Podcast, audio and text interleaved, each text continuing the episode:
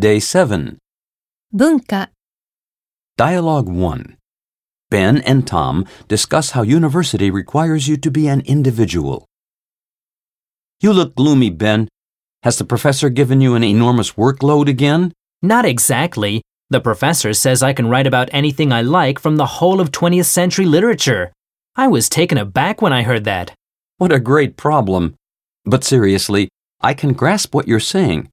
Too much freedom can paralyze you. Yes, people assume it's easier, but there are so many things I want to write about, I can't make a decision.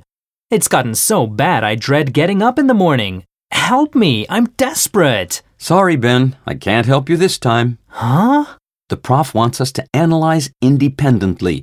The idea is to foster an attitude of individuality and self reliance. This is what being American is all about. You'll soon get into the habit of choosing your own titles. Maybe, but meanwhile I need help. Look, there's the professor. I'd better go and schedule a consultation with him.